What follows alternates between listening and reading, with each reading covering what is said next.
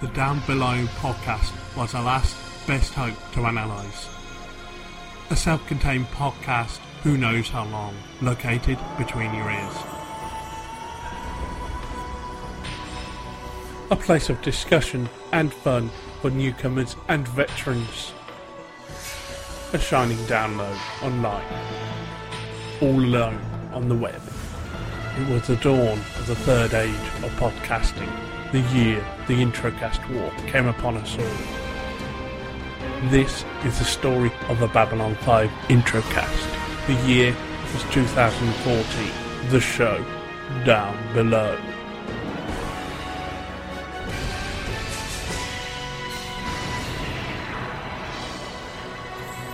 Well, hello everyone, and welcome to Down Below, a Babylon 5 intro cast. I'm Will. I'm Man. I'm Heidi. We're having Skype problems, so that's why Elizabeth's not here. I mean, hopefully she'll be able to join us in a few minutes. But we are pleased to be joined by another first-time visitor to Down Below. Say hello to Edmund. Hello. Hi, Edmund. Hi, everybody. Very happy to be here and uh, I getting a chance to talk about Babylon 5 on the internet once again. Well, Edmund, tell us how you came to know Babylon 5 and tell us about uh, your involvement with the Babylon podcast. Certainly. Um, yeah, actually, uh, viewer wise, I kind of consider myself uh, one of the rare first ones. Ah. Uh, I was actually living in New York City when uh, the show started and uh, where it actually had a uh, regular time slot. And uh, so I uh, was very excited to watch the, the pilot. Um, at the time, it was mainly because of Harlan Ellison's involvement, who's one of my favorite authors. And uh, didn't know anything about this guy with all the consonants in his name, but uh, need- needless to say, uh, after the uh, the pilot, and then once we got into the first season, was uh, you know well. We, um, you know, ra- rapidly became aware of the, uh, the the the genius of JMS, and uh, so got to got to watch the the show all the way through, um, basically without interruption um, during the five years and uh, and actually at the time was not able to get uh, a lot of my friends into the into the show. There were a couple of us, um, but uh, it was uh, later, as you mentioned, uh, the the Babylon podcast came along in the the mid two thousands, and uh, I discovered that show about fifteen episodes in, and. Uh, started sending in emails and eventually guest hosted and uh, a bunch of us uh, actually uh, started up an audio drama based on Babylon 5 called a Three Edged Sword, um, which actually started with, with voicemails um, that were sent into the Babylon podcast. And uh, Uh, I do remember your contribution to that, and um, I'm sorry I didn't get round to listening to your own podcast. that's all right. Yeah, I definitely remember your contributions to that show. Yeah, no, it was a, it was a, a, lot, a lot of fun. Um, as we, as uh, there were a bunch of us who got uh, sort of increasingly dragged into the uh, the podcast, and then uh, actually there's uh, four of us who have since moved on to doing a a basically like a TV and genre media review show called The Critical Myth, which is actually. Uh, we are approaching our 500th episode. We're at about 475 or so right now. That, uh, Wow. that goes three times three times a week on the Vogue network, and uh, we pri- primarily uh, talk about uh, TV shows, but also we'll throw in uh, movie reviews and uh, talk about uh, what comics or games or books we're reading as well. So we we, we try and hit uh, as much as much of the different media as possible. Oh, cool.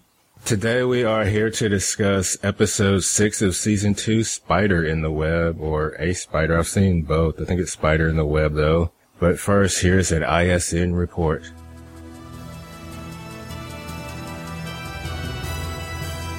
This is an ISN special report. A Future Corp representative and a security guard were killed on Babylon 5. Sources tell us that the suspect was Free Mars terrorist Abel Horn, long thought dead. However, these reports could not be confirmed, and no arrests have been made for the crimes. Also on Babylon 5, a small explosion rocked part of the ship today, causing damage to at least one residential berth. There were no reported injuries, and the cause of the blast is unknown. This has been your ISN special report. Spider in the Web originally aired December 7, 1994. It was directed by Kevin G. Cremin I saw that he went on to be a producer on shows like Providence, The Shield, and Sons of Anarchy. And the episode was written by Lawrence DiTillio, who last wrote Eyes. So let's get going with the recap. So the episode begins with Sheridan and Ivanova talking about station business. They get a call about a problem in the ambassadorial section and Ivanova goes to take care of it. So our favorite thing that always happens happens an old friend of someone arrives on the station. Well, this one's an old friend of Talia's. Which makes it even better, right? Right, because that means we're going to see a lot of Talia. Can I just tell you that when this all started and I figured out it was a Talia story, I was like, seriously, we get spider in the web and it's not about space spiders. I had I had a real problem with that. Yeah. So her friend's name is Taro Isogi, played by James Shigeta. I saw that he was born in Honolulu, which is where I was last week. Yay. and he was in Die Hard and Mulan. Taro wants to know Talia's opinion on his Neo Mars proposal. She thinks it's risky, pr- too progressive, costly, and too costly in the short run. He says he makes it happen because Future Corps wants to expand beyond Earth and Mars is the first step. Talia doesn't think the Senate and the Mars conglomerate will like it. He says he has to convince Mars to share the risk because if it doesn't work, the path to Mars freedom may be drenched in blood. Sounds ominous. Yeah. Looks like that's the direction it's headed. Next, Amanda Carter enters. She's from Mars Colony, from the Mars Colony Business Affairs Committee. She's played by Adrienne Barbeau, who I know first from Carnival, but she's made guest appearances on shows like Dexter and Sons of Anarchy, and she was Catwoman on Batman the series. I also saw in uh, Wikipedia that she gave birth to twins in 97 at the age of 51. Wow. And she said Wow. that she said she was the only one in the maternity ward who was also a member of AARP. I'll bet. yeah, I, I, I also just want to mention for those of us of a certain age, she is also uh, famous or infamous for her uh, her cleavage bearing role in the Swamp Thing movie from the early '80s, Uh, okay. haven't seen. directed by Wes Craven of all people. So Taro introduces Amanda Carter to Talia, who's going to be monitoring their negotiations for Future Corps. Carter's read his proposal, but thinks he's very brave or insane. They mentioned her great grandfather John, who volunteered to pilot the first colony ship to Mars, and I saw in the Lurker's Guide this was a reference to John Carter of Mars, naming her father, her great grandfather John Carter. Oh, that's kind Yeah. of clever. Yeah, I mean, I must admit when that first came up, I mean, knowing the John Carter series, uh, when I when I first saw this, I did groan a little bit because I thought the, the the Amanda Carter reference was fine, but then saying that that her her great grandfather John actually piloted the first ship, and it was like, oh, did they choose him because his name was John Carter? So they begin their talk. So at first, when I heard the name Amanda Carter, I started thinking Stargate, but I think that's Samantha Carter. Or, Yeah. right, okay. yes. So elsewhere, we see in the San Diego wasteland, someone named 13 is watching the news footage. She gets a message saying that everything has arrived on B5 and control is ready to go online, and she gives the order to commence. I was so excited by Yeah. just seeing that itty bitty little clip of the San Diego wasteland. I was like, Earth! Yeah, I know they mentioned once or twice before about the attack in San Diego. Uh-huh. So now we see it. Yeah. It- I- I yeah, wanted uh, it, it's a really nice shot as well. Yeah. I didn't notice that. I just was really excited. Yeah, you see San Diego. Wouldn't have been funny if we see like the convention center or Well, that would confirm your theory that it was actually a crazed fan that set off the bomb. on B5 we're looking at some classified cargo. One of the containers opens and a hand reaches out. There's a ring on the hand. We see the opening credits. Yeah, can I just go back a little bit before we move forward? Because kind of dropped Skype. Uh, I just wanted to um, go back to when we get um, the reference to Amanda Carter's grandfather. Yeah, because although that's meant to be reference to John Carter of Mars, for me, it's actually reference to John Boone. Hello. Um, Oh, hi, Luke. hey, hey, oh my We're gosh. I have no idea what happened. Just having a lot of problems. wow. We Yeah, made it to the opening credits. Okay. yeah, although I'm, I'm just going back a little bit myself, because, yeah, I, although when I first saw this, I hadn't actually um, heard about um, John Carter of Mars, so I didn't get that reference. But either the first or second time through I saw this, I had read um, Kim Stanley Robinson's Mars books. So the reference to uh, Amanda Carter's um, grand Hello? Yeah. in that series. And if you like the idea of um, a Mar- Martian colony and a book about you know life on Mars, um, the Mars trilogy by Kim Stanley Robinson is brilliant. I mean, the first words of Mars from John Boone is "Well, here we are," and it just tells you a lot about that character. Uh, uh, just a small little anecdote on that. Cool. That was so her. The reference to her grandfather was supposed to be John Carter. um, right. Yeah, apparently, yeah. Okay. Yes. okay. That was a really crappy movie. Yeah, it was all right, but it could have been a lot better. yeah. So what? I think it was a long opening, right? Yeah, it was pretty long. Okay. We got some talking and talking. We got to see San Diego. Yeah, that's right. That I was excited about, Elizabeth. Yeah. I was like, Earth! yes. Yeah. I know. Oh my god, it looks it's crazy. So, do we know when the um nuking was? I don't Oh, I can't we remember. heard Um. Sure. No, yeah, I mean, it, I, I know at this point in the series, yeah, it's just been referred to, and uh, I'm not sure it's. I mean, I, I think in some of the chronologies, I mean, it has been given a date, but yeah, but I don't think it ever gets gets really referenced in the series. Oh, okay. Okay. Uh, the fun thing is, um, on the Lurker's Guide, uh, JMS says he lived in San Diego from 74 till 81, so he wanted to put that reference in there. He had a bad, unpleasant experience there. I wanted to destroy it. what do I? What do I have the number thirteen written down? Oh, that was the name of the lady in the wastelands. The Oh, okay. that's, that's how she referred to herself. It's thirteen.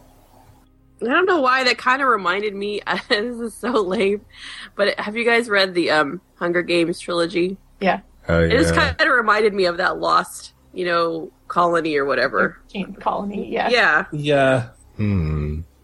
You know, I know for me, I mean, with all the uh, the prisoner references uh, with Psi Corps, I mean, with the you know cer- certainly her, her her being a number rather than a name was uh, was recalling that for me. I'm That sure that's definitely they has meant. something to do with it as well, I think. Um, and then, of course, you've got. Uh, we've only had vague references to it, but the fact that there's different cycle ratings.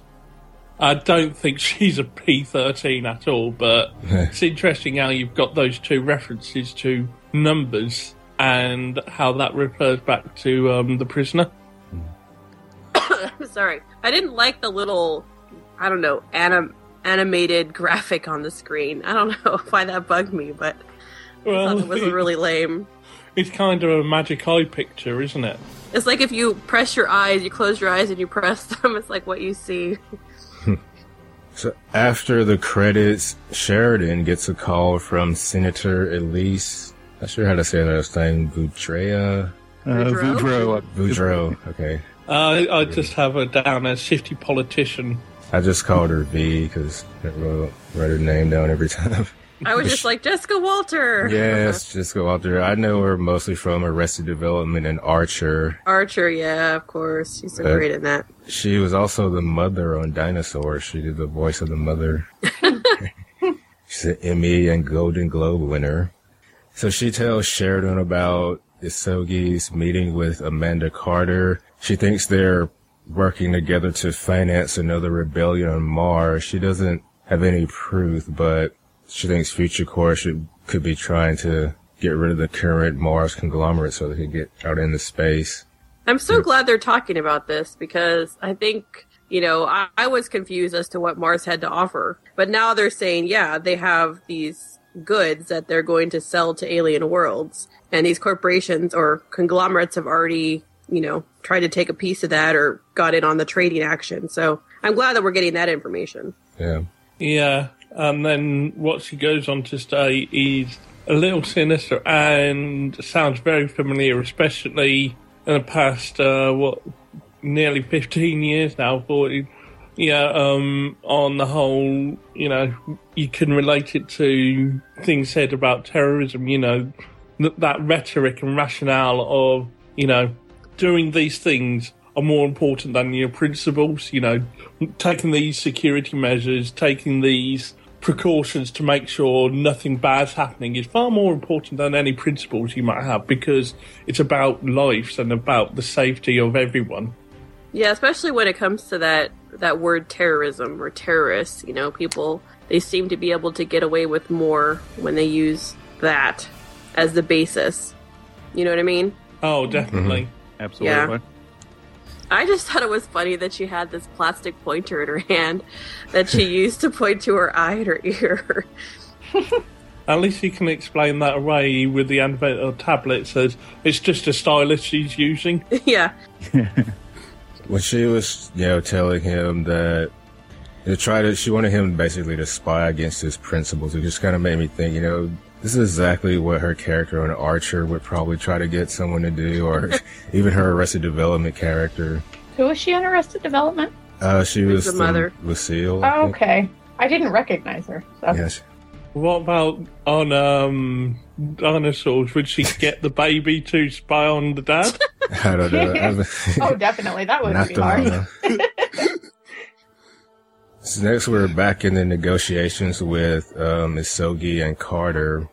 He tells her that the resources Mars has resources alien worlds need, and this could get the colonies their independence in about ten years. Carter says it'll be hard to convince them, and they will need a lot of assurances. This is when Talia butts in. and says that's not true. Carter believes they'll accept her recommendation. I don't know. Having telepaths in on a negotiation, that would be kind of, I don't know. Well, yeah, that's very Yeah. uncomfortable. And I was a little surprised by the amount of information she was able to get. I mean, usually I would just think she'd be able to say, okay, she's being evasive, or. yeah, she's lying. But she was or- like, no, she's lying, and here's why. yeah. Yeah, I This think that's she's an really- indication of uh, power level. So maybe a P1 or P2 would just be able to say, yeah, they're lying or they're not quite being truthful, whereas someone a bit more powerful like her can set, you know, kind of pinpoint why she's lying, and then maybe someone even more powerful than her could give you more details. Not that we know how powerful she is, because we haven't seen anything happen since. I know, they've conveniently forgot about that. Or have they? I don't know.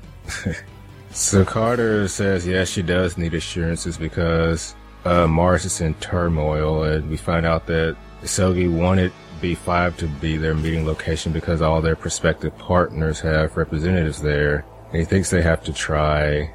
Uh, she's going to go talk to the Business Affairs Committee, and she leaves. Talia tells Sogi that she likes the idea, but she has her doubts, and they agree to go eat together to discuss the doubts. Go have dinner. Next, we see Sheridan meet up with Susan. They talk about the conferences they were talking about at the beginning of the episode. It was the, oh, the Takar delegation. Sheridan thinks they'll be on B5 soon. He was the one who made first contact with them. I thought his first contact story was pretty cool. Interesting. Yeah. Yeah. I mean, despite all the story we get, in this episode we see no sign of the Takar, do we? Uh, I know. I thought it was interesting how he was talking about, you know, linguistics divisions and stuff. How it took him one day. That's a yeah, pretty advanced. Figure out their language. No But we- universal translators here. No. Yeah. Although perhaps, there, yeah, although perhaps there was on the other side, since he throws in that little detail about, you know, yes, they, although they, they'd figured out our language hours before and just hadn't bothered to tell us. Uh, I, I'm just thinking now, would um, the Enterprise behave like that? you know, it'd be kind of funny to. hmm. Yeah, it was also interesting that he went and spent two days with them. Like he just met them, and now he's going over to their ship and, and spending time with them. Is universal translator is that a Star Trek thing? Yeah, Yeah. Oh, okay. It's their basically their excuse for why everybody they meet seems to speak English. Oh, okay. No There's a- Babel fish.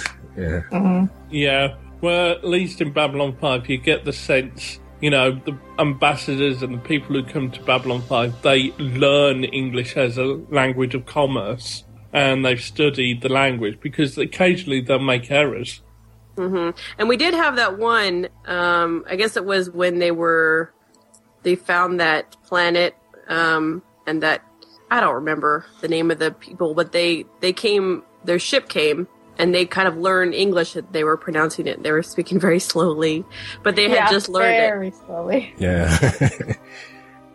so Talia and Isogi are walking through the corridors. She's never seen him this excited about a deal before. And some guy comes up to them, says, Free Mars, grabs Isogi, some electricity comes out of his hands and he electrocutes Isogi and knocks over Talia in the process. Talia goes into his head and sees the ship blowing up and the man sees it too. Talia goes over to Isogi's body and he's dead. Like I feel like she didn't even check to see if he was alive or not. She just grabbed his head and pulled it to her chest or whatever. I just Um, She's like Sorry. Scully. She can tell. I was going to say maybe she's related to Scully. Well, and uh, she is like his thoughts would be gone. I guess. So I maybe guess. she can tell that way. yeah, or maybe she had a he had a thought. I'm dead as he was dying. she picked up on that. It was a strong emotion, so she couldn't help but. I could not figure out. I still don't exactly know what happened the two times that she encountered um, Abel Horn. Like he was gonna try to kill her. She saw the images of his, or you know, before he died or almost died, and then he stopped. Why? Why did he stop? He just became he became aware of his own thoughts. I think so. Basically, up until that point, his thoughts, his personality, had been locked on the thought of his death. And soon as Talia interrupted that, he realised, um, at least partially, where he was. But the rest of the time, the computer was basically running him. That's so See- weird because. Okay, go ahead. Sorry. Sorry, I was just gonna say, see, Elizabeth, that means that it's not exactly clear because Ian said, "I think so," because he's the expert and it's not clear to him either. I'm just Yeah. going from everything they said in this episode. uh-huh. And she's had contact, or he has had contact with Size before, it seems like, and I guess that hasn't happened before. So it must be something that she was. I don't know. Maybe it's an indication of her um, extra powers from Ironheart. I yeah, I know that was one thing, that was one thing I've always suspected, but uh, yeah, but but they, they they really don't make it clear. And actually, I mean, I, I was thinking the, the same thing about uh, dur- during the conference with Amanda Carter that uh, you know the, the the fact that she could be so specific was was showing a little more power than uh, a P5 was supposed to have, and then and then this sort of confirms it, but without us ever, actually getting any indication that she's she's using using her extra powers, but just the, the the fact that she is able to apparently dig into his skull and interrupt him, you know, is, is sort of an, you know, is, is an implicit indication that she, she's doing something beyond the norm, but, but, but, but it is left very vague. Right. They don't really. Yeah, they don't spell it out for you. You kind of have to take it as an undercurrent of what's going on. Yeah. I watched the trailer for this episode like the week before, and I saw Talia get pushed down. I was like, yes. I didn't know what the context was, but I was like, yeah. Someone Nope. needs to edit that together for you. Your own private video of all the time Talia gets knocked over or is in pain. yeah. Later in the episode, Will was like, "Kill her, kill her." But in order to get that, you had to have lots and lots of Talia talking. so, Yes.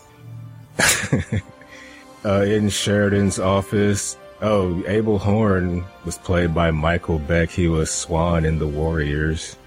I mean, I kind of recognize him, but I don't trust myself anymore. So Yeah. Well, I've I know I- I recognize- Sorry, Elizabeth. Oh no, I was gonna say I know I recognize the woman that played Amanda Carter. I don't know her from what, but Oh, she was in Carnival. Did you see that? no. But I think she's been around because Yeah, I'm sure I've seen her in multiple things. I think she was on Dexter for an episode. So Oh, you know, there. okay, that could be it. in Sheridan's office, he's talking to Talia. She doesn't know what the images meant, but his mind was different from other free Mars people that she scanned. she doesn't think Free Mars would have any reason for killing Isogi. Um, Sheridan tells her how Earth thinks that he was funding another rebellion, but she thinks it's hogwash and that someone's been lying to him. He Sheridan thinks that she might be a little biased because they were old friends, and then she starts crying because Sheridan's putting blame on Isogi. Well, also her friend just died, so Oh, yeah. uh, cut her a little slack on that, that. one. okay, okay. But you know what, Andrea Thompson, that's her name, right? She Yeah. does a pretty good job of acting on the verge of tears. It's- you know, she's done it before, and I think she does a pretty good job. Yeah, she doesn't exactly do a Duchovny. She can do this sort of type of acting. Right. Uh, uh, Give her a little credit. yeah, it, I do like X Files. It's just watching Intro to X. Yeah, I'm seeing all the faults. Uh, and something I do like about this scene is that um, Sheridan apologizes to Talia before she goes off. All too often, you get characters just storming off in the middle of a conversation before they've got a chance to resolve anything. Yeah, Right. that's true. That and hanging up without saying goodbye are two very. That yes. That or um, saying "I'll call you" and not giving your number. Yeah. Yes, they both apologize. She just wants to go back to her quarters. Sheridan arranges for an escort, and it's Garibaldi. Of course Doesn't it seem too happy about Right, that. surprise.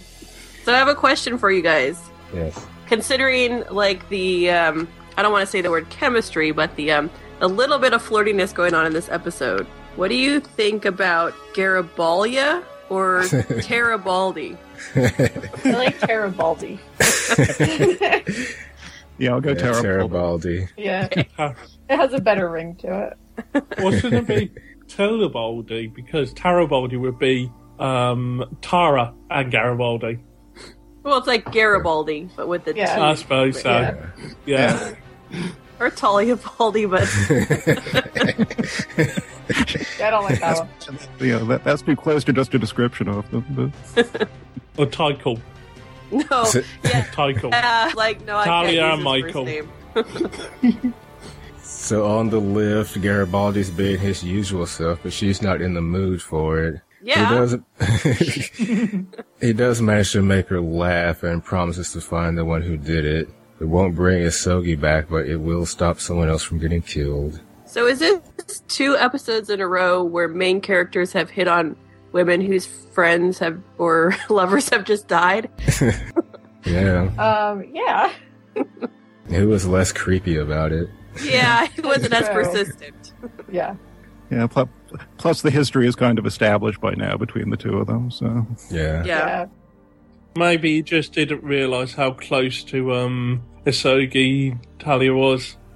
The electric guy from earlier sends a message that phase one is complete. He receives instruction to erase the source file and to eliminate the witness Talia Winters to begin phase two. Yeah, is this where he took his I don't know skin glove off? I think It is, so. yeah. Oh my Yeah. god! I thought it was a robot. I was like, oh my god, this is a robot in in skin. I was kind of excited, Terminator. but it, it wasn't right. It was just his hand, pretty much, right? Yeah, uh, Yeah. well, we get it later, don't we? Right, During the right. operation. Okay, so I was trying to think that's what they were showing us, right? Because they picked up part of a hand or something. But yeah, I thought it was full on robot. In CNC, Sheridan wants to hold all outgoing traffic until further notice. Something he really should have done as soon as he found out there was a murder. Yeah. Yeah, that's probably right. he tells Susan about the eyewitness, Talia. He thinks the killer wanted a witness. He asks for Susan's opinion about Talia. Talia says that she's interesting and that you know, he thinks Sheridan can trust Talia even though she's very loyal to Psi Corps. I like that conversation. I Yeah, thought that was good. I thought it showed uh, some growth on Ivanova's part. yeah, it's coming Definitely. around. But Sheridan Um, was wrong, though. I don't think he wanted a witness. I mean, right? Well, he doesn't know the whole story. He's no, no, I know, but he was wrong. Yeah. Yeah. It's interesting that they showed his erroneous speculation. I mean, they don't have to put that in uh, no, into the no. show, but yeah. But you also get a bit of his own philosophy that you know, he tends to trust individuals over organizations. Yeah. I want to hear this story about Susan throwing a telepath. out Yeah. Me too. Can we see that flashback? Oh, yeah, that would be so fun. You go wonder what was going on there. So in Amanda Carter's quarters, John Sheridan stops by to ask her about her meeting with Isogi. Um, she Sheridan tells her that Isogi was murdered, and he tells her about the Free Mars thing. She says there's no way anyone could have known about the meeting, but she does think the Senate and the Mars conglomerate could be behind it. Next, we get a scene of the guy from earlier walking through the corridors looking scary. Yeah, he looked really, really guilty. Somebody should have arrested him for something. He looked really hmm. shifty. Next, Sheridan goes to see Garibaldi. Garibaldi's learned that Isogi's body was hit with a massive electrical charge that disrupted every cell in his body, and there weren't any fring- fingerprints left on Isogi's throat. Garibaldi thinks it's high tech, but not the usual free Mars issue. Can't figure out how it got on the station, but Sheridan thinks he had special help, but he doesn't want to explain what he's thinking just yet. And they mentioned, I think, a slaver's glove. Yeah, I, I, I think we got that at some point in season one. I can't remember when though. Oh, okay. Well, there was, was it, um, Caliban? No, not Caliban. The other guy that looked like Caliban that, um, Born to the Purple, didn't he have some kind of glove? Yes, he did. Um, Yeah, Okay. I think that's where we saw it. Oh, okay. And, and so that must have been for the audience as much as it was for the characters there to say if anyone remembered this. No, this guy is definitely more than just someone with a uh, bit of tech. right. Next, we see Talia being escorted through some random part of the station. Like, what is she doing? Is she just getting exercise or just walking through the station? And the electric guy, Abel Horn, kills her guard. He says, free Mars, and is about to kill her, but she goes into his mind. She sees another ship firing this time, and she runs away, and he's wondering what they've done to him. Was she saying help me when she ran away? For some reason I wrote down help me. Yeah, I think she was. I think so, yes. You probably really enjoyed the acting there. That's probably. It's been a while since I've watched this. So next, Talia explaining that she saw an Earth Alliance ship firing. It hit him and he died. Garibaldi has found an ID, and that's when he knows it's Abel Horn, a leader of Free Mars. Sheridan knows who Abel Horn is. He claimed responsibility for destroying a station on Free Mars, and Sheridan wants to find him. Okay. So, Talia, when she was explaining things, she used her hands a lot. it kind of got on my nerves. Like, she was using her hands so much. But you know what? I was laughing when um, Sheridan said him and his wife had special friends on Mars. well, what are you thinking? I was like, tell me more.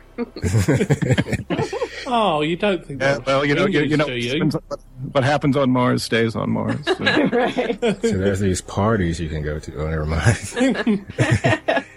um, yeah, but Garibaldi says that Abel Horn is dead. He's supposed to be dead.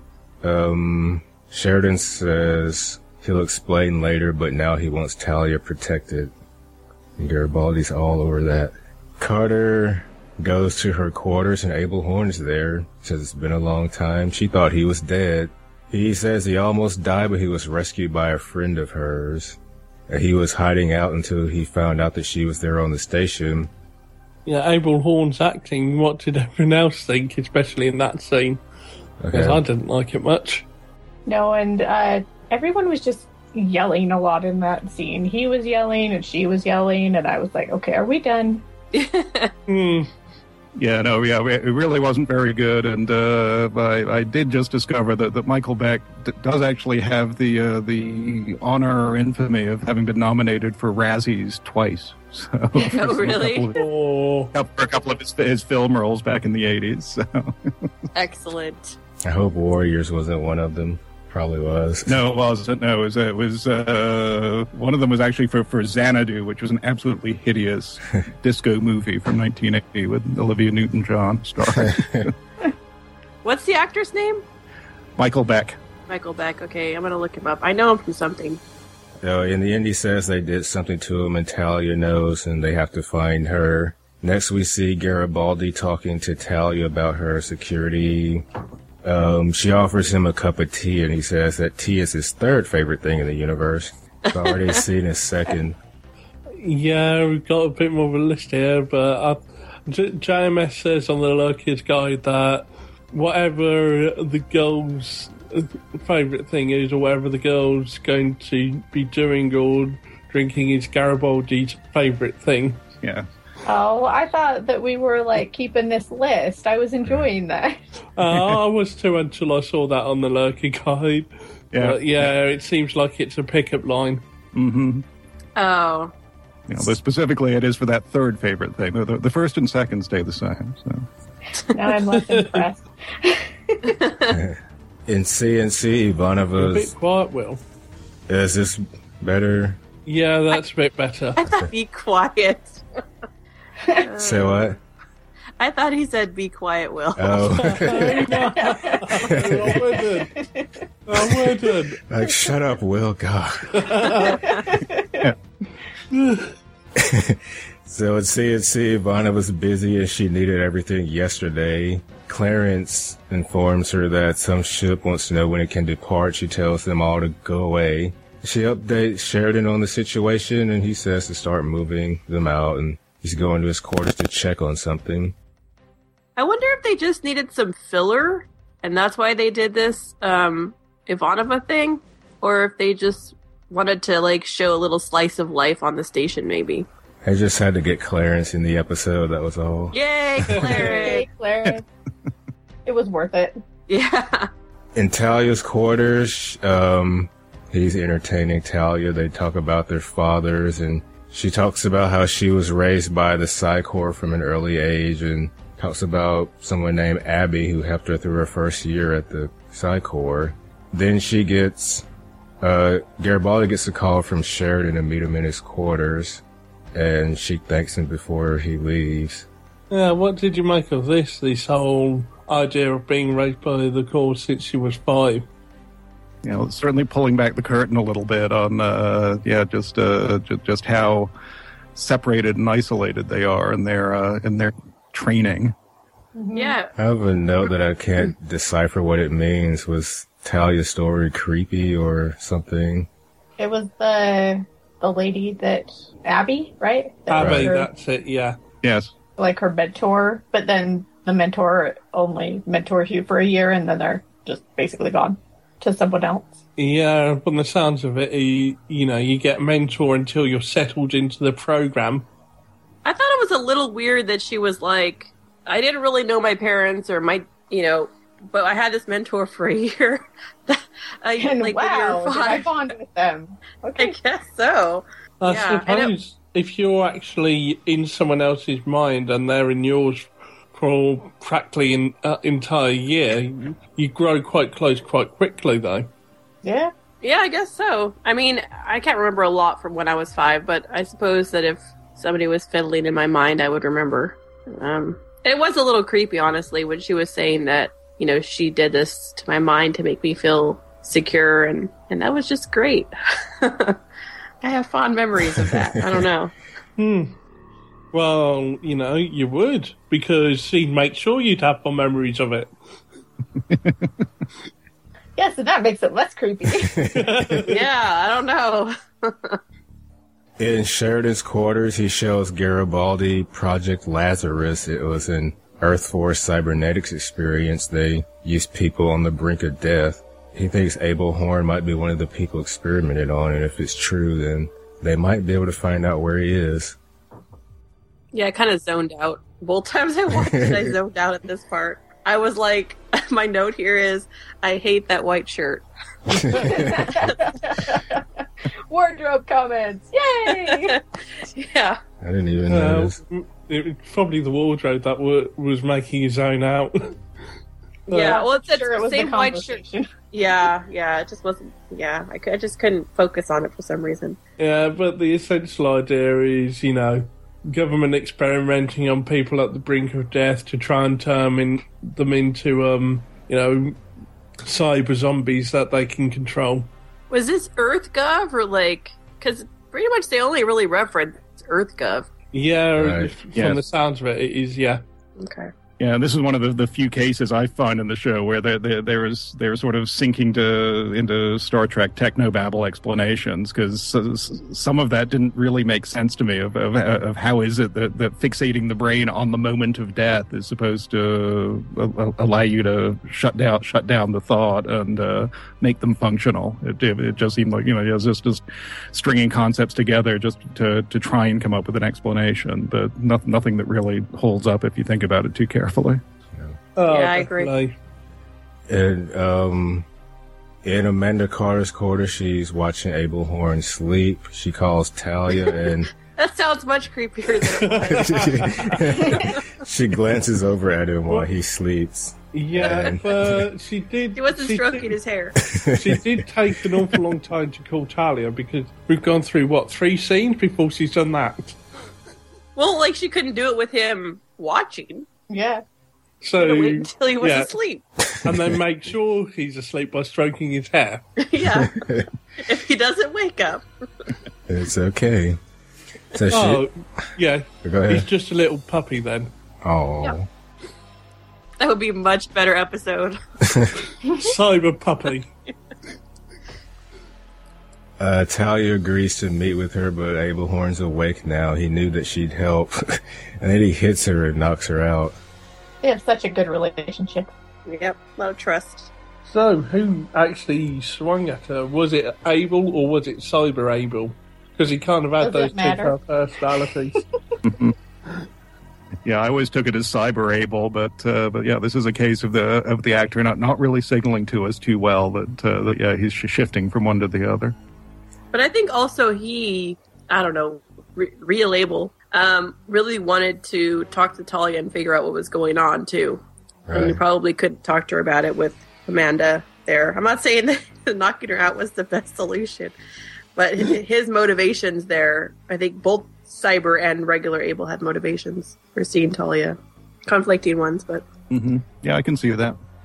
So next, Sheridan and Garibaldi seem to have found a way to track Abel. He gets a call from his uh, security guy, Zack Allan, because Talia needs an escort. Garibaldi gives the okay. Garibaldi does some magic to f- try to find Abel Horn and see the door opening behind him. So next we see Garibaldi meet up with her, with Talia and her escort. Now her escort Zack Allan was played by Jeff Conaway. I mentioned him because he was uh, pretty well known. He was on Taxi back in the day, and he was part of the original cast of Grease. yeah, okay. So I think I did see his name in the credits. I didn't notice him in the actual episode. but yeah, he played Kenickie, right, in Grease. I think so. Huh. Okay. Yep. Yeah, but unfortunately, even before Babylon 5, it was known that he'd had problems with drugs, and he was even on celebrity rehab a few years ago, but he did pass away a few years ago to pneumonia, and the doctors believe that drugs might have contributed to it. Yeah, yeah, it's yeah, it was it was actually uh it all started with a back injury when he was doing Grease. That uh, that started him on painkillers, and then that that unfortunate slow decline. Oh, He still has some unreleased credits on IMDb, like going to like 2016, I think. Well, some projects go into production hell. I just Yeah. hope that uh, some of this work he did will get released someday. Yeah. Yeah, So Talia tells, um, I have no idea what this means. I was in Hawaii when I did these notes, and they don't all make sense. But they have like Yeah. high tide stains on them and stuff. Yeah, yeah. Like it says, water rushes up onto the beach. Oh, yeah. beach and sunshine. Um, something about following through with Isogi's plan, and but she's not sure she can convince Future Corps, but it would honor Isogi's memory if she did. Now she goes into Carter's quarters alone and Yeah, what's up with that? finds And how do you body. press the open a button? She just pressed her gloved hand on the button to open the door of some private quarters. No. She has all access. Wait, no. Yeah. She knew the door would be unlocked. She communicates with the door telepathic. Ooh, evidence of her abilities. Yeah. she can communicate with machines. More Terminator. Mm. Yeah, Psi Corps doesn't need, doesn't need doorbells. They know when you want them to come in, And they know when you don't want them to come in too. and they come in anyway. yeah. yeah, that's what they come in. So Abel Horn grabs her from behind and threatens to kill her if she makes a sound. And next we see Sheridan scanning. Then we go back to Abel Horn. He wants to know what the images in his head mean. She sees the same stuff from before, but there's also a room where he's being, oh, this is when she goes into his head, but there's also a room where he's being fitted with his cybernetic hand. And he also sees hmm. a female Psi Cop who seems happy about what's going on. Hmm. Yes, very dramatic. I think she goes, all ours. Oh, yeah. And. I'll, I'll, I'll just send you a picture of something else she's might have created. I've actually found a cyber puppy. Oh, Oh, yes. It should have gone through. If you're... Wearing a little uh, Free Mars doggy shirt. oh, if only. Very nice. Yeah, it, it should be in chat waiting for you. Hopefully, we've got enough bandwidth to get it to you. It's only 58 Yeah, KBs. The amount of trouble we've been having with Skype tonight, I would be Yeah. surprised if it crashes. I can see it trying, anyways. it's five seconds, two seconds. Okay. I do not have Oh, it. I want to see. So Sheridan completes his scan. He knows the room where Abel is is Amanda Carter's room and tells Garibaldi the purpose inside. So that's when Garibaldi goes in and Abel threatens to fry Natal- uh, Natalia. Who's Natalia? so Oh. security drops their guns and Sheridan arrives and explains that they are using Abel to betray his own world and promises to help Abel if he lets Talia go. He does let Talia go. Abel shoots at Sheridan and misses. Sheridan fires back and kills him. Abel's body explodes, leaving no trace. Yeah, I think um, Ava wanted to be killed at that point. Yeah. Yeah. yeah, for sure. So in Med Bay, the doctor is checking on Amanda. Hang on a second. We, I know it's only my minor thing, but we've just jumped over the explosion and the heroic jump from, you know, the fireball that Sheridan did. You mean him falling in the hallway? yeah. Yes. Let me. Sorry, just a second. Copy Yeah, Cyber Puppy. Okay. um, in Med Bay, the doctor is checking on Amanda Carter. She apologizes for to Talia for what happened, and Carter gives him some background on Abel Horn and how she met him, and he joined Free. She met. She joined Free Mars before they were a radical group. Sheridan agrees not to report this if she'll continue her negotiations with Future Corps to make sure Isogi's dream becomes a reality. Garibaldi doesn't really like this. Um, this Talia says when she scanned him, she saw images of an operation, but lies. It says that she didn't recognize anything. And Garibaldi, yeah, she did. yeah, Yeah, she's still lo- loyal to Psi Corps, it seems. So Garibaldi escorts her to her quarters. So, you know, they brought up Free Mars a few times throughout this series, and it's always kind of been in the background. Um, you know, th- is this is the first episode that's really focused on it as the main plot. I mean, we we did get that one where there was that, you know, um, uprising going on, and Garibaldi was trying to find his Lise. Um, but that was kind of like a secondary plot. But I have to say that I think if this kind of plot had been the first one, I think I would have liked it a little bit better because I didn't really know anything about Mars and what was going on. I didn't know anybody on Mars. I didn't know why, like what they were going to do um, after they became free. Like what, you know, I had all the, those questions about well, what would they trade, you know?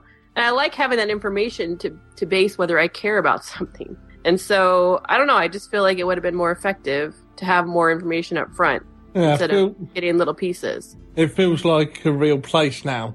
Yeah, it really does. It feels like these people have legitimate concerns and they have thought about what they're going to do going forward and there feels like a history and I don't know. I just feel more like I have more of an idea of what's happening there. So Mhm.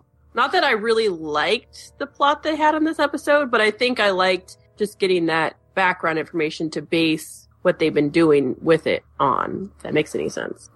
Yeah, definitely. I mean, I, th- I think this is a case where uh, there, was a tendency in the in the show to to want to introduce all of these mysteries and leave things kind of hanging. But uh, but uh, I think that's a valid point that it would have been good to uh, introduce some of this background a little bit earlier. And uh, and while I, I I I certainly agree that uh, yeah some of the, some of the actual sort of plotting in this episode isn't uh, isn't the greatest, but uh, but I, but but I do like that it continues the trend of pretty much an, any time we're introduced to a new place, it's never just cut and dried, good and evil. There's nuances and different factions battling battling each other with uh, you know lot, lot lots of gray areas rather than uh, than just no the, these are the good guys and these are the bad guys who we have to to root root against. I think it would have helped the story as well if it was earlier, because Sinclair was from Mars. He was born on Mars. So Yeah, we would true. have had even more of an invest- investment in the story. Yeah, because certainly everything that's going on here, there's no reason that this this couldn't have been a first season episode. That's true. hmm Yeah. All right. Um, so later, Garibaldi goes to Sheridan's office to ask him how he knew about the Lazarus project. Project. Uh, Sheridan goes on to tell him about how he collects secrets, just kind of out of nowhere. But It is. what the heck? It might be a bit out of nowhere, but it explains why he knows about the Grey Council. Everybody knows about the Grey Council. yeah, but it took uh, forever for people to find out. This kind of shows he found out because he's into secrets that he knew before he got to Babylon 5. This is the weirdest hobby I've ever heard of.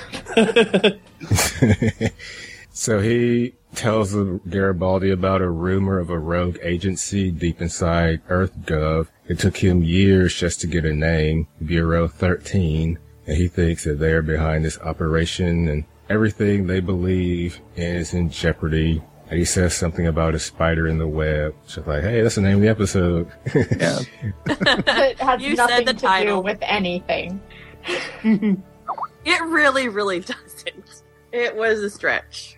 And I didn't see, I think I wrote this in the Facebook group. I didn't see the title because they, you know, they show the title at the end of the credits, but I didn't see it. So like the whole episode, I was on my, oh, when I first watched it, I was like, oh my God, I'm probably watching the wrong episode. uh, I don't, no I'm too lazy. here. It's too late. I know, exactly. It's too late. I'm just going to watch it. so it wasn't until the end I was like, okay, yes, I'm watching the right episode. Yeah. Okay. Um, next we're back in San Diego. We see 13 get an update about what happened. She wants to know if the Bureau's in danger. And she turns around and we see that it's the Psycho- Psi Cop who is in Abel Horn's mind. Yeah, All and hours. the message comes from Control. So, Abel Horn isn't Control. 13 isn't Control. Who is controlling? Right. So she's basically giving, telling them to do, to take care of whatever, I don't know, strings are still left. I mean, I don't know. Is it somebody on Babylon 5? Is that what we're supposed to gather? I don't know. I have no clue. I'm just confused by this whole thing. Yeah. Because I felt like she was trying to give them instructions to tie up any loose ends. I think that was what I was trying to say. Uh, um, and the way they could do that was being there on the station. So I don't know. Maybe I was completely misinterpreting what she was saying. Next, we see Talia looking through Psycho- Psi Corps records. It turns out that the um, woman from Abel's mind is deceased. And we get the end of the episode. hmm Dun dun dun. More zombies. Yeah. I like how what what did Sheridan say like at the end that he was gonna if he figures something out he's gonna like kill them or something. I'm like, really? What are you gonna do? I, I don't know what his power is. Alright, let's see. Any more notes? Oh yeah, they mentioned the vicar from Deathwalker, the guy that recorded thoughts. They say he could have been one of the first cyber experiments. One of the first that worked, actually. yeah, so, yeah, yeah, so, yeah, certainly one of the only ones that's that was successful. To make Yeah. him extremely valuable. And also, you know, he- he'd be able to hire um, his services out to high bidders, which is why he'd be working for Kosh because, yeah, Kosh would probably be one of the few people who could afford his services. Yeah. Yeah, although I remember bef- before this this episode came up, I mean, given the fact that he was working for Kosh, I'd, I'd always been wondering if they, if they, he was somehow, you know, if, if it was something the Vorlons had done to him. But, uh, but, but yeah, this is definitely bringing up the possibility that it, it was just part of this program. All right, those are all the notes I have. Um, Oh, um, just a side note on um, John Carter. In um, Free Mars, there's actually a um, town called Burroughs named after um, the author of uh, John Carter on Mars, Edgar Rice Burroughs. Ah, yes. Yeah, ju- just as a side note, there's actually a through line connection Babylon 5, Edgar Rice Burroughs, and um, the Mars trilogy by Kim Stanley Robinson, which is a really great book, series of books. yeah, I have the Mars books on my wish list. I'll get to them one of these days. Yeah, they, they, they, they are sitting on my, my stack of to be reads at the moment, actually. What I've got left to read is The Martians, which is a collection of short stories set during the um, trilogy, which is supposed to be kind of a nice coda to everything. The ship that fires on Abel Horn. It's uh, one of those things where it's it's just on the computer screen they pull up, but it's uh, the Pournelle, which was a re- reference to the the science fiction author who, uh, along with Larry Niven, helped convince President Reagan to start the Star Wars program. So, it, Oh, nice touch. so it would actually make sense. That, yeah, they- they'd put his name on a military ship. Yeah. All right, how about our quotes of the week? There really, really were not that many. Yeah, I had choices. nothing. Yeah, Yeah. I did not even write one down. if if no one has one, I do have one. Go Uh, it. it's kind of a back and forth between Sheridan and Ivanova. hmm It's the whole thing of you threw one of them out of a third story window on Io. Ivanova replies, There was an ample pulled below the window. And then Sheridan, I'll assume you knew that. Yes. That was really the only quote I could get from this episode. Yeah, there was just nothing. Yeah, I mean the only other one I can I can think of is just is just at the beginning of the you know of uh, Sheridan saying it, it's good to be the commander, a little play on it's it's good to be the king, but uh, yeah, but that, that, that, that's about it. I, I think one of what I mean one of the strange things about this episode is of course how much it focuses on on the the the human population of the station, and uh, you know a lot of our best quotes are usually coming from our ambassadors and the, the the alien side of things, and they're and they're just really not not around at all in this episode. I know, on that point, Alien of the Week, I don't think we can have one this week. Yeah, I don't think there is one. Yeah, No. exactly. no. So let's move to characters of the week. Who is our human of the week? I can't believe I put down who I put down for human. Talia! week. Oh, yeah. Serious? wow. it has to be Talia, and Will, I know you're saying this with gritted teeth. yes, I put down Talia. Wow. It's a first. Way to get past that, Will. You've really grown as a person. Yeah. All right, so a no alien of the week. I don't remember. No remember. Alien. I don't Yeah. even think we had any. Like, um, when Either. when we were going through the Zocalo at the beginning, was there a random alien in the background somewhere? I think maybe. Probably was. Not that I but- noticed. That's didn't about the notice only alien character we've got because we can't go for um, the alien race they talk about because we only hear about them. We don't right, see they them. weren't actually there. Yeah. Yeah, exactly. so NA, I guess. Yeah. Yeah, darn. All right, so when is, how about we do ratings? You want to start us off, Edmund?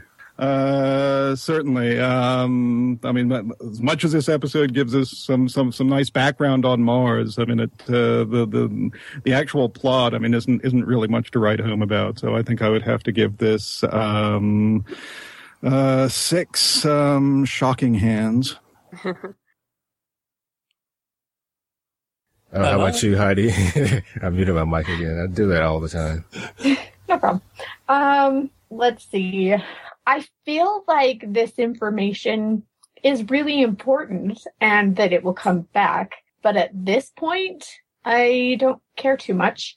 Um, so I loved seeing uh Earth and like San Diego and seeing like the aftermath and stuff and uh and the idea of the zombie, I guess, is is pretty cool. So um I hope that we see something of that again.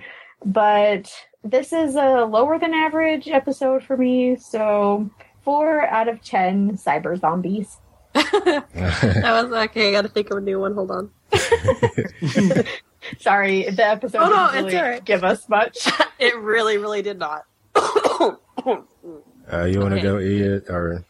I can go whilst um, Elizabeth's thinking because I'm here. Oh, I- I'll go. are No, you I- ready? I, okay, I'll, I'll, I, I figured something out. It's, Okay. I'm gonna get a Buffy reference in here. Yay. um, yeah, I kind of agree with um, both Edmund and Heidi in that it was, was just a meh episode for me. Um, I did like some, of course, I like the information that they're giving us. I want to see what's happening with the um, prod to special project or the Psi Cop and what's going on with that. And I, I just like that we're getting back into the Psi Corps because I mean, I think that's really interesting that there's a lot of possibility there. And I like we got more information about Free Mars, but I mean, no aliens at all. And, you know, the plot was just not that interesting. A lot of Talia speaking, which is a, is not that great for me, actually. It's weird. Like, after Will started talking about it, I really started noticing it more. But, and then the guest actors were just not that interesting either. So, but because of the good information, I'm going to give it a six out of 10 room 314s. So, Okay. How about you, Ian?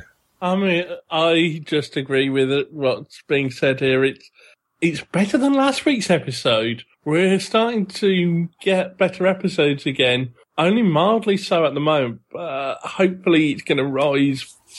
And there are some good parts in this episode, and there's things just to take note of going forward. So that gives it something in its credit. So I'm going to say six and a half out of ten John Boone descendants. All right. Well, yeah, I mean, the episode was all right. There was, there was a lot of Talia.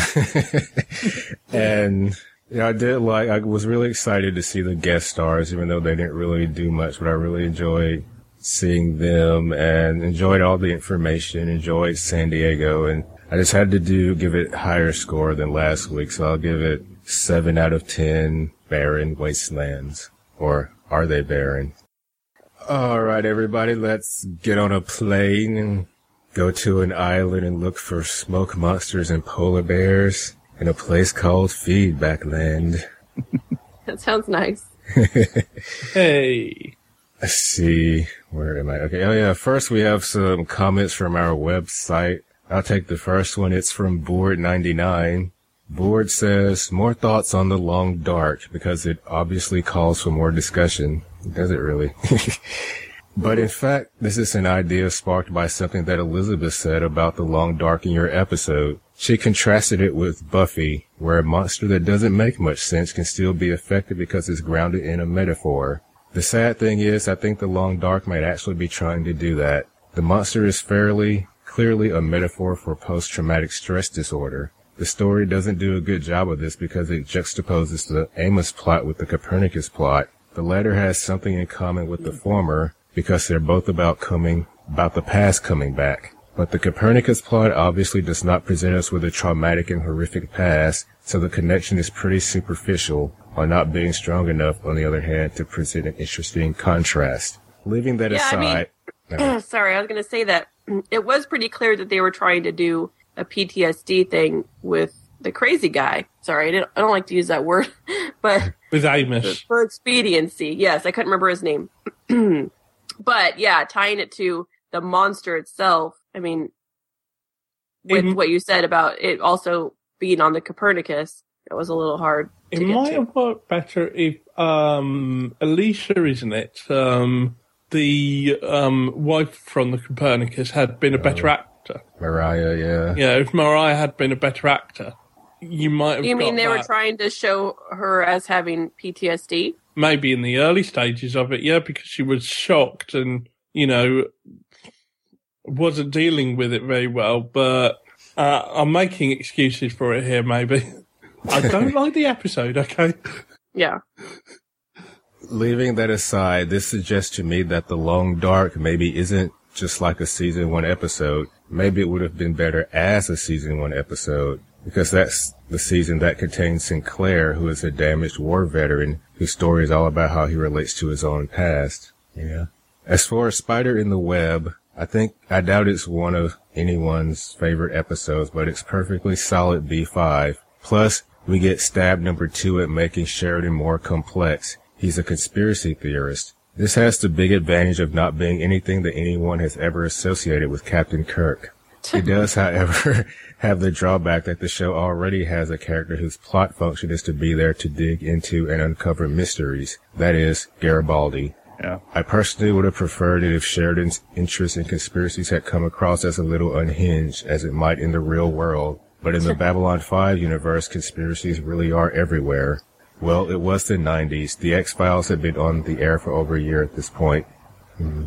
Thanks, Ford. Cheers. Thank you. Really provoked another discussion about something I didn't think we'd been talking about again. Our next is another comment on the long dark from Tori. Who wants to take that? Anybody? Uh, okay. The Long Dark is a low point in a string of episodes that are rather uninteresting to me. But now we're on the appeal side of the early season meh period. We're not out of the meh period yet, unfortunately. But once we're past TLD, I feel we're much closer to the other side. While an improvement on TLD, Spider in the Web is still firmly in the meh character for me. Is still firmly in the meh category for me. Maybe it's the singular plot. Maybe it's the focus on Talia. Maybe it's the absence of the ambassadors. But I don't really care about what's going on here. And I do usually care about the Earth plots, the side plots, and Zack. But I don't care about this episode.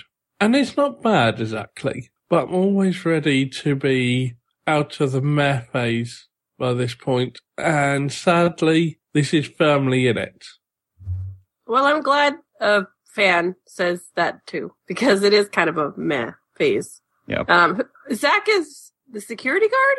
I The really new need to. security guard, yeah. okay, I really need to look at him because I did not think that I would have to know his name. All right, I'll take Thanks, the next Tori. one.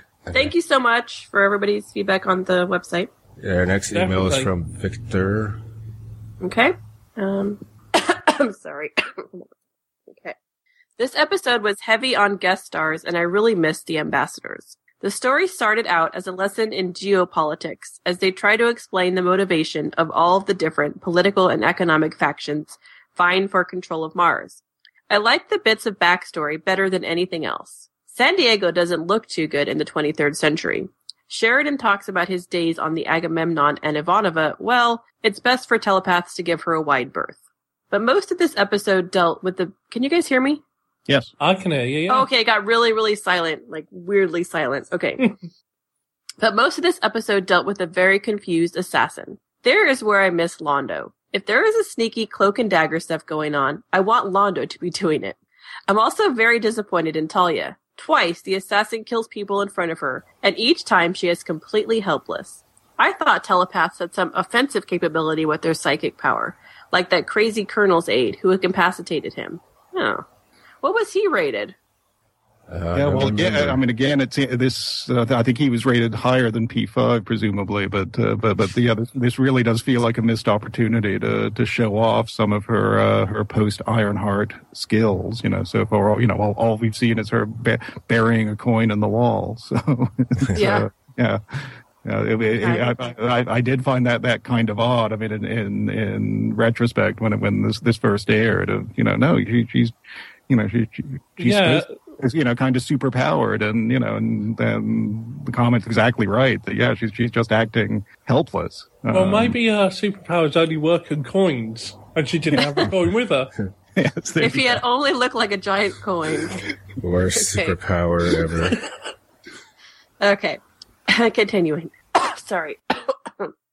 I know Talia is only P5, so I didn't expect her to turn into Xena. but I didn't think she would be a damsel in distress either. Basically, I didn't like the first 40 minutes, and I love the last two minutes. At the end of a tedious and often bizarre story, they finally gave us the payoff. Sheridan is aware of a shady agency called Bureau 13. What he doesn't know, and Talia does know, is that Psi Corps is involved in it, and a Psi cop who is officially deceased appears to be a high ranking official. Since Talia lies about it to Sheridan, she is either corrupt or loyal to Psi Corps. And maybe those are just two sides to the same coin. Sorry. so, on the strength of the last two minutes, I'll give this episode 7.5 lame telepaths out of 10. Regards, Victor. Thank Thanks, you, Victor. Cheers. Uh, yes, very lame telepath. Um, our next email is from Michael. I'll read that. Hi, gang. Lots of Talia in this week's episode, so I'm sure Will would be thrilled. She's yes, it's bo- his favourite episode. Didn't you know that? I know. Ten I don't know. She's never bothered me, so I'm glad to have the Psi Corps back involved, although I was hoping Mr. Bester would make an appearance, but perhaps he was controlled. Hmm. Oh, nice idea. Uh, Oh, nice speculation. The main plot involving Mars had a nice amount of information in it, and I really liked Taro Isogi. I always liked the scenes with telepaths monitoring business meetings, and would love them in real life. really? I'm not sure I agree with that, Michael. Unless I was, well, I If know. you were the Isogi side of it, maybe. Yeah. The assassin wasn't too sophisticated with what what was just talk, walking up to people and grabbing them. A knife would have done a similar job, or you know, a gun. If you go to the trouble of smuggling a hitman onto the station, at least give him a decent weapon. I was fascinated by the whole cyber zombie scheme, which actually made kind of sense with the Psi Corps brain meddling, stopping his mind from fighting back. And the fact that Sheridan likes to collect dark secrets seems to be a handy hobby for the main star of a sci-fi TV show. Some nice character interactions between Sheridan and Garibaldi and Garibaldi and Talia. The later have, latter have really good chemistry, but that's no surprise given their real world relationship. The lack of ambassadors always brings down an episode for me, especially as my foggy memory of the show has them in most of the episodes, so I can only assume that they start to become more regular as the show goes on. In the same way, I don't remember them being absent so much.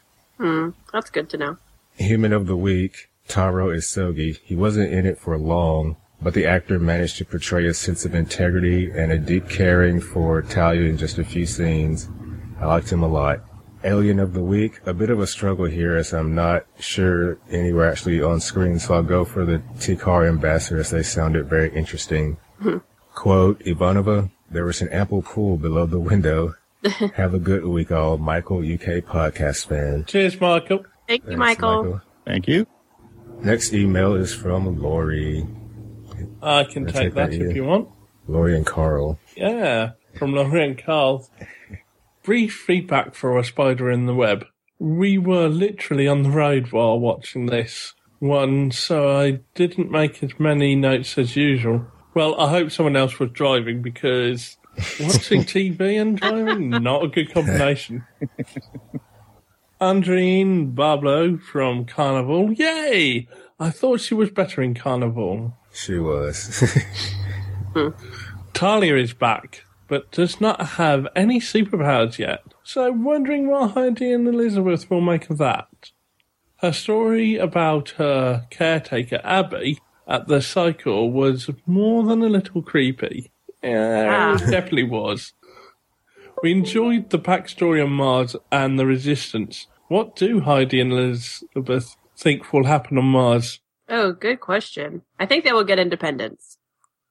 Hopefully, uh, not te- in 10 years' time, like the um, plan was made out, though. Right, Is it- within the time frame of the show, hopefully. Or it just gets blown up completely. One of the two. It'll join San Diego. yeah. The actor who played Abel Horn made him seem very creepy from the beginning, though the premise of the Lazarus Project, subject to living death over and over again, is truly horrible. Is it worth the death? Is it worse than death? I think you meant to say. But yeah, you, if you were travelling whilst writing this out, I don't expect perfect grammar. Yes. She was typing with a lisp, I guess. Is It wasn't worth them, yeah. Oh my god, that's hilarious. Oh no. That's, that's No. We find out that Sheridan has a hobby. He collects secrets and knows about something called Bureau th- 13. An interesting hobby, theories. Talia is very loyal to the Corps and is keeping secret about what she saw. Do Heidi and Elizabeth think she may change? Yes, I do. I think she will change. It might be too late though, because I pre- I predicted that she'll die, but I think she will change that. She'll figure out what's know, that they're doing some underhanded things, and slowly she'll, I don't know, start working against them. That's my theory anyway. Oh. We missed the ambassadors, and I think we all did. Yeah. Yeah. Yeah. Favorite quote slash exchange. If if it was missed, ah, this quote I think Susan Ivanova. You know how I feel about telepaths. Sheridan, do I ever? You threw one out of the third story window on Io. Ivanova. There was an oh, Ivanova. There was ample room below the window. I assume you knew that. Thanks, Laurie and Carl. Thanks for letting me get that quote right because I messed it up earlier. okay. Yeah, ratings. Yeah, we've got ratings from both Laurie and Carl. For Laurie, human is Garibaldi and the alien. What alien? and her rating, her rating is seven out of ten moments of death. And Carl, human, as always, he goes for someone kind of not featured in the episode. You got Zack, the new security guard. Okay, what is going on? Is this some kind of punking? There was there actually a Zack? There was a Zack, Oh. yeah. Yes. although, yeah, although I think you hear him without seeing him, and then you see him without hearing him. Yeah. Yeah. Anna? Although you find you can figure out which one is Zack because he uh, Garibaldi says Zack, you're with me, and the guy goes over to stand by Garibaldi. That way, you know which one is Zack. Yes. Okay, I'm gonna look this up. And again, Alien, what Alien? and his rating is simply six out of ten. Meh. Nice. So meh, you can't even bother to give it a rating out of ten. All right. Thanks, Thanks, Laurie and guys. Carl. Yeah, you. thanks both of you. All right. Yeah, sorry. Next email is Yeah. from Lisa. Lisa. Hey, commanders and ambassadors. It is Lisa again. I am sorry that I have not emailed recently. I did email after the episode A Distant Star and talked about that one in episode 3. But that one was lost and the fa- and the fact that I forgot to write a subject probably did not help. I did not write um sorry. Uh, is that episode 5? Where was Does she mean episode 5? Sorry. well lost? I think she means that, yeah. Okay, I did not write uh, for episode five because, well, I watched the wrong episode and did not realize it until that Friday. Though I will say that I agreed with everything you said. Now, I was going to apologize for missing a Spider in the Web podcast, only to discover that you have not done that one yet. And in its place is a podcast episode that I cannot listen to. and I must confess, because of this confusion, I watched Soulmates already. But anyway, on to the episode. Oh.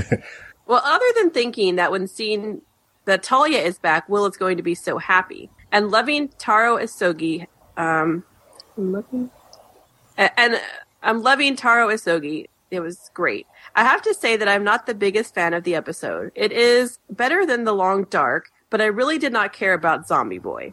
Nor did I like the fact that Talia lied there for helping the enemy because they were Psi Corps.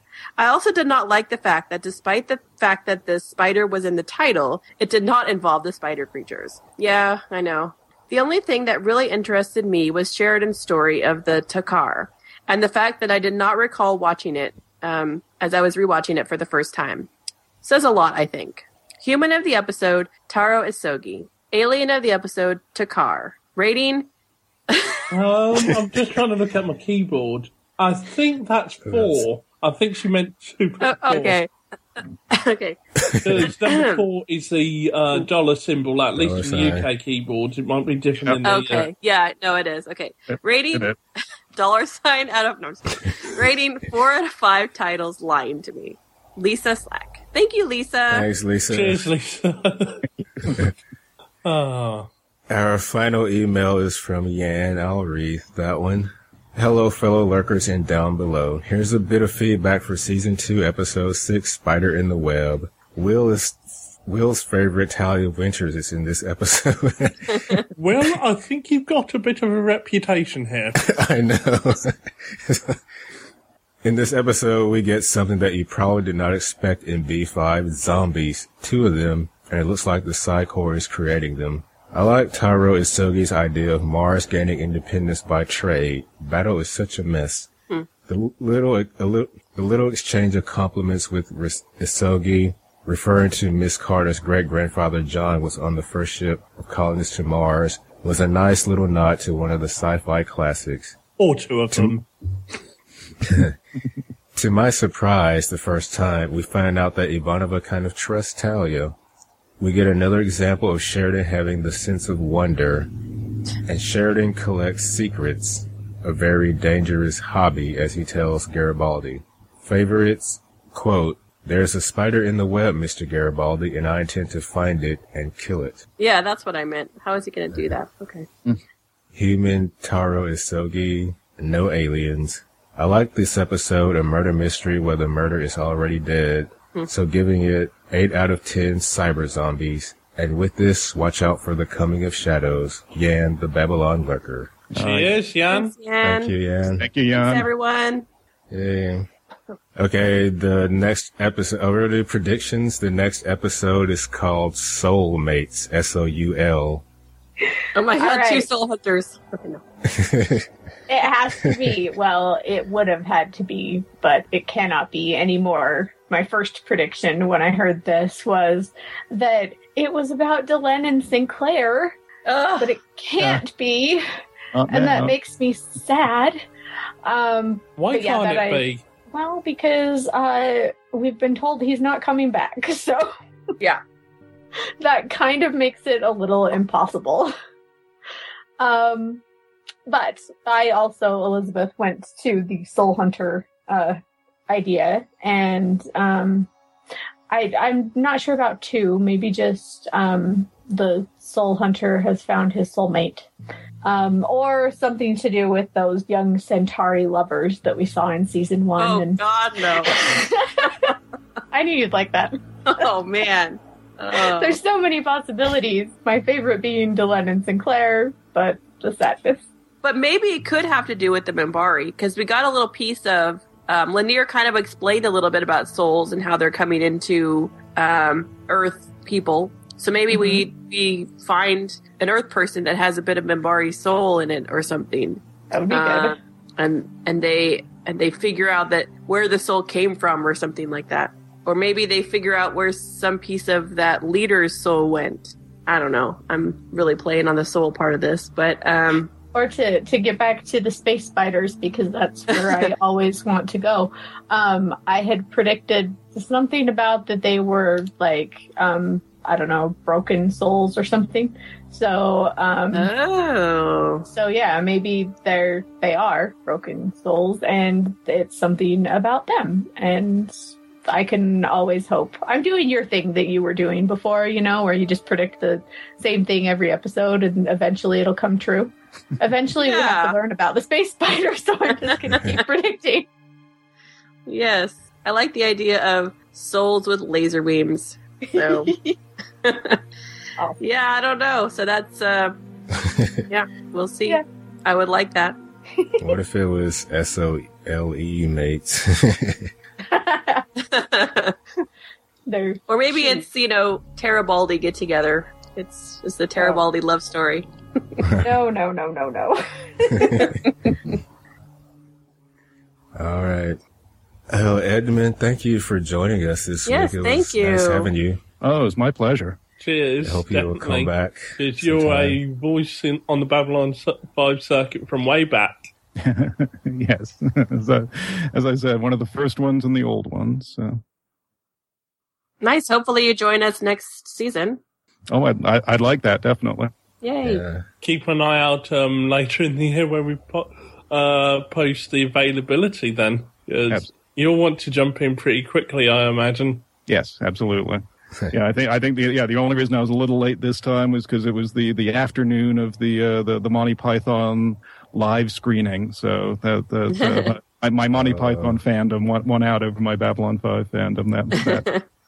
So can you remind us where we can find you out there on the web? Uh, sure. Right now, it's uh, that's uh, the Critical Myth podcast, which uh, is available on the VOG network. That's V O G network dot com. And uh, the uh, the audio the Babylon Five audio drama we did, which is actually spoiler free. We actually very specifically did a uh, did something uh, uh, revol- revolving around Orion Seven, which is only mentioned once in the the entire run of the show, um, Yeah. and uh, that is actually still still still available. It ended about uh, four years ago at uh, voicesofbabylon.com. Nice. Cool, and of course, you. if you've seen all of Babylon 5 before, there's the original Babylon podcast, and you've sent in lots of feedback to that. So, Absolutely, yeah, yeah, people can You said voicesofbabylon.com, right? yes. Okay.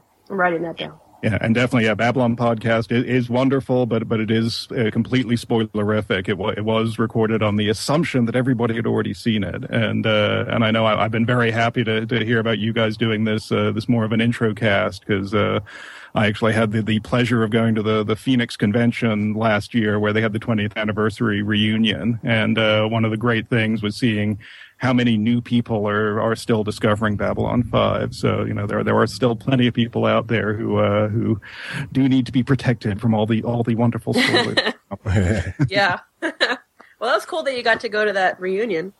yeah, that was, that was a, that's actually where, where I, uh, fi- finally met Jan in person. We had been, Oh, uh, nice. Yeah, we'd, we'd been writing back and forth and, uh, we used to, there, there was a chat room during the, the live, live feed of the Babylon podcast. They actually opened it up while they were recording. So we'd be all kibitzing and, uh, I was Yeah. on there a couple of times, but Mhm. didn't couldn't take part, part for most of the time because it did it took place in the middle of the night for me. yes, exactly. Yeah.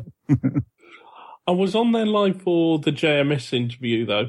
Yeah, that was yeah that that was spectacular. Oh, it really was, and yeah, there was a fair bit that they could could have put out from what I remember as well. hmm Yeah, I mean, I think that um, they they they did send it out over over two shows because it was you know uh, two hours plus, but but I think the actual recording went on for about two hours forty five minutes or so. Yeah. So maybe a podcast people want to seek out after they've listened to all of our programs once we come to the end. Yeah, and uh, just the other thing I wanted to mention about the Babylon podcast was in in the first couple of years, um, because Jeffrey Willerth, who was uh, well eventually a producer on the show and was the man inside the Kosh costume, um, they were able to use his connections to get uh, interviews with not only most of the cast but also a lot of the behind the scenes production people. So you know, you, you, it gi- gi- gives you a re- really amazing background into into how the show was made, and uh, and also just confirming how much amazing camaraderie there was among all among all that that cast and crew and production staff. Oh, that sounds really interesting. Awesome. And I actually still need to listen to some of the episodes because I kind of uh, couldn't listen to the end of it for various other reasons. But yeah, I've still got basically all of um, most of season five to listen to, and everything else they did after that.